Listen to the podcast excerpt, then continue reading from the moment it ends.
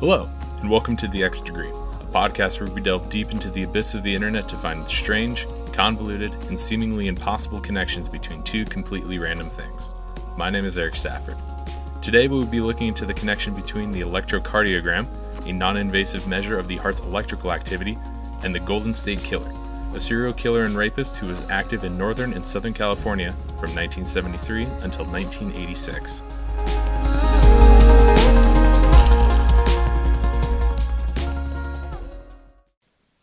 Let's start with the electrocardiogram, also known as the ECG, or sometimes EKG. Why is it a C or a K? Well, it depends if you're using the English or the German spelling, which are pronounced the exact same way, but luckily this is not a language podcast. The EKG is used to measure the overall conduction of muscles of the heart through electrodes on the patient's skin. The idea that muscles in the body are controlled by electricity all started back in the late 1700s with an Italian physician who was also like five other things that almost all nobles were apparently back then, named Luigi Galvani. Galvani found that if you apply a small current to the leg muscles of a recently deceased frog, the muscles would contract. Kind of gross, but he proved that muscles could be controlled and, in turn, may be controlled in the body by electricity. Or back then, it was probably something like isolated static control and the resuscitating of appendages of a recently disposed of amphibanoid, but like, you know, in Italian. The concept was so groundbreaking that the results of his experiments made ripples all across the world and found their way to a fancy villa above Lake Geneva during a thunderstorm of June 1816, where a young woman who was in a scary story competition with her lover, her sister, and her sister's lover used Galvani's ideas on reanimation to imagine a mad scientist raising the dead. Galvani's experiments were a noted inspiration for Mary Shelley's Frankenstein. It's kind of cool little tangent, I think, but let's get back to the main story.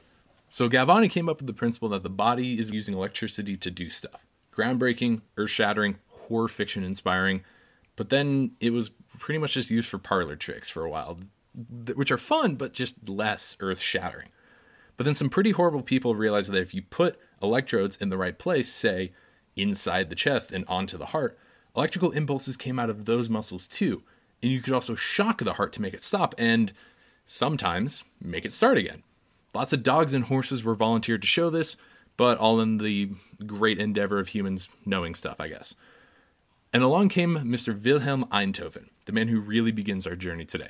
With more science that I really want to get into right now, Herr Einthoven devised a way for those electrical impulses from the heart to be read on the skin. Using a string galvanometer, which was used in those other heart experiments, he was able to amplify the electrical conduction coming from his own skin. These impulses powered two big magnets that moved a string according to the amplitude and frequency of the electrical current it was picking up. Shine a bright light behind that string on photosensitive paper, and voila, a continuous analog printout of the electrical impulses of the heart, in German, the electrocardiograph, EKG. Einthoven broke the dams wide open in the world of electricity and medicine. But like everything in science, you need a set way of measuring things in order for experiments to be replicated. To do this, he decided to develop a standard system of measuring and recording these new electrical waves.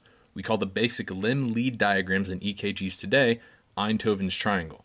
In actuality, it was a theory that was later proved with better technology and better measurements, but all in all, a new paradigm in the world of medicine. And like all paradigm shifts in science, after it was debated and scrutinized and deemed to be nice and pretty, Einthoven took a trip to Sweden and was awarded a nice little gold medal with the face of a guy who came up with TNT on it. He was awarded the Nobel Prize for Physiology and Medicine in 1924. The Nobel Foundation is probably one of the most renowned scientific societies on Earth. A Nobel Prize is part of our lexicon, and we all know that a Nobel winning anything definitely deserves some praise, even if we only kind of get a gist of what someone did to win that award. An author must have wrote one hell of a book to become a laureate, lots of black hole stuff in the physics camp. Math, uh, good luck trying to trying to figure out what those guys are talking about. But it's a prestigious honor that we all understand. There's an aura of superiority and inness. It's like a frat full of nerds. The Nobel Prize is like the Academy Awards. And much like how during Oscar season we hear that some film won some award from some obscure film festival, or a guild of lighting engineers, or a society of supporting actors, there are countless other awards in the sciences that don't get the recognition like the popular kids do. Like, for example, the John B. Goodenough Award, yeah, really, for contributions to the field of materials chemistry. Or how about the Aston Medal given by the British Mass Spectrometry Society, or the James T. Grady James H. Stack Award for Interpreting Chemistry from the American Chemistry Society. I, I think we can kind of guess what that one's about. But of importance for our meandering story is the Charles Goodyear Medal, awarded by the Rubber Division of the American Chemical Society. This award was named after, you guessed it, Charles Goodyear, the self taught chemist, like they all were in the 1800s, and discoverer of the process of vulcanizing rubber, and the namesake of the Goodyear Tire and Rubber Company, those nice folks with the blimp that really like sporting events. Now that we have delved into the weird nether regions of the scientific awards world, let's make our way out through a winner. In 1989, Jean Marie Masson, I think that's how you pronounce it, of the Michelin Tire Company was awarded the Charles Goodyear Medal for his contributions in the early development of the radial tire. Good for you, Jean Marie, but we're here for your corporate overlords. Our next step in the quest Michelin Tire Company. You know, the big white chunky dude that kind of looks like the Stay Puft Marshmallow Man from Ghostbusters. But seriously, be happy that we have what he looks like now. Their ads at the turn of the 20th century made him look like a dude who just like covered himself in white rubber tubing. His face is just god awful terrifying, even if you can call it a face. But let's move away from him. Let's go to a different branch of the company. While Michelin has for sure made contributions to the automotive world over its long history, I want to focus on a promotional tool the company used to get people to drive more. Founding brothers Edouard and Andre Michelin decided to start printing out a yearly road book of maps and hotel and restaurant listings and advertisements. Tell the people it's out there, and they'll drive to see. In 1900, the first Michelin guide was distributed for free in France, with simple car maintenance tools, road maps, hotel and restaurant locations and reviews, and petrol stations, all to enjoy on your brand new Michelin tires.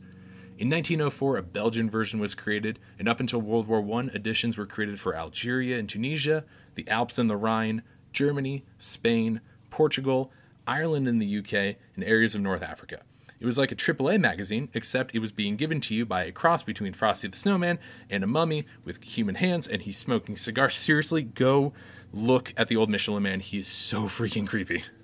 After the First World War, the brothers started to add ratings to the restaurants in their books, following the practices of other well used travel guides, and started to actually charge for their book.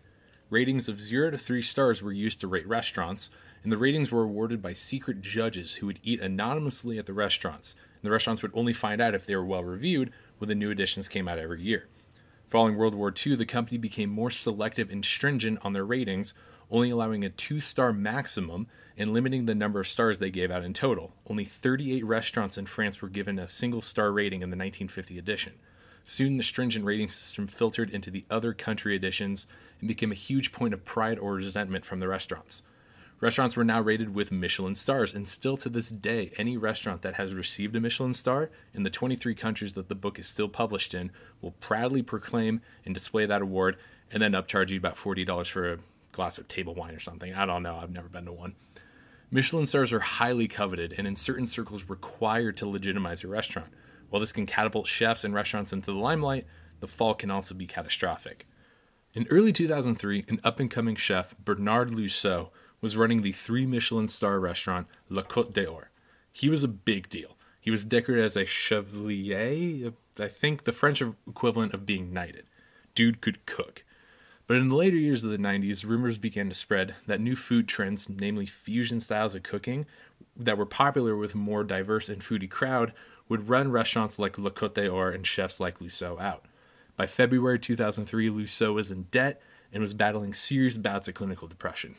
While the rumors that his restaurant would lose one of the Michelin stars were rampant, they were more than likely only a factor in what would happen next. On February 24, 2003, Bernard Loiseau ended his life.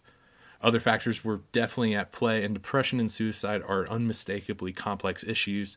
But Loiseau had worked to become a three star chef in 17 years and reportedly told a fellow chef in the years before, quote, If I lose a star, I'll kill myself. As horrible as this story is, it may ring a small bell to some people, because a patron of Le Côte d'Or was American director Brad Bird, who later used Loiseau's death as a plot inspiration in his 2007 Disney Pixar film Ratatouille, in which a famous French chef dies of grief after losing a coveted rating star in his Paris restaurant. And if that's not a turn of mood, I don't know what is.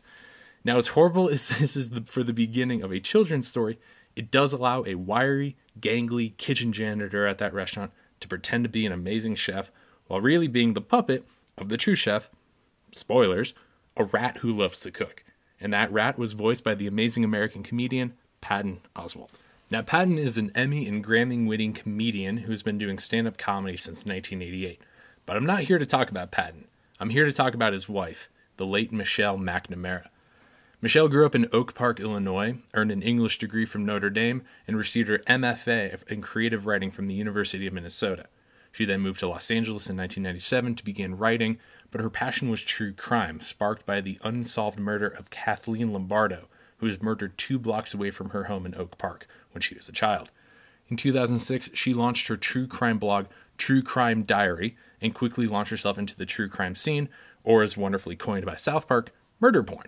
She quickly became close friends with many other amateur crime fans, and they advocated for the use of everyday true crime fanatics and those fascinated by it to do at home research, becoming what was known as armchair sleuths, to keep important unsolved or stalled investigations in the news and in the public eye.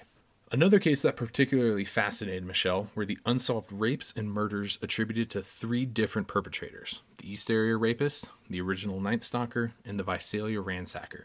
She's attributed to linking these cases and their MOs to the same perpetrator, all of which were later linked via DNA evidence.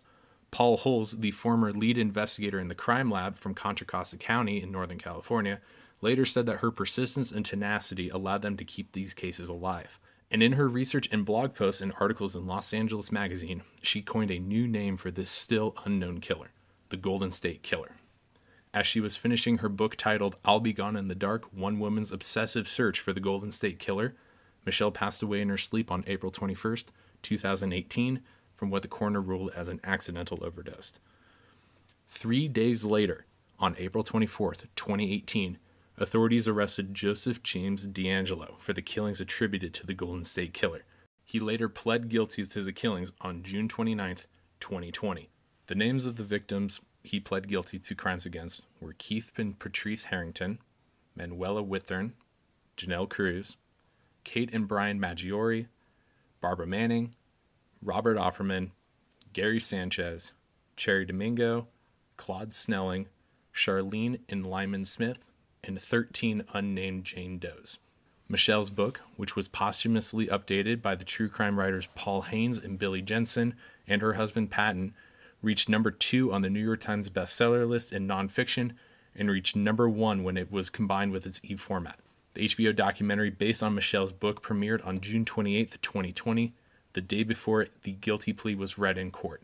As of now, he is serving several consecutive life sentences without the possibility of parole. Well, there it is whirlwind of stories and emotions and la- random little side stories, but that is one way you can connect the electrocardiogram to the Golden State Killer. Thank you so much for listening to my just absolute rambling. I'm doing this all by myself, so thank you for bearing with me with the little technical bumps and little stutters as I figure all this out.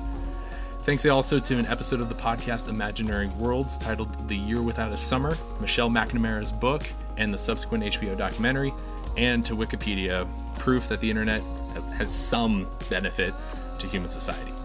Uh, if you've got an idea about topics you want me to connect, text me. I mean, at this point, the only people really listening to this are people I probably know. Subscribe and like if you want, and I will see you on the last Friday of next month. A funny little tangent I wish I went down but didn't. In the 2009 Academy Award winning animated short film Logorama, a team of Bibendums, the official name of the Michelin Man, are members of a police squad that execute a raid on a creepy Joker esque criminal played by Ronald McDonald. Stay safe out there.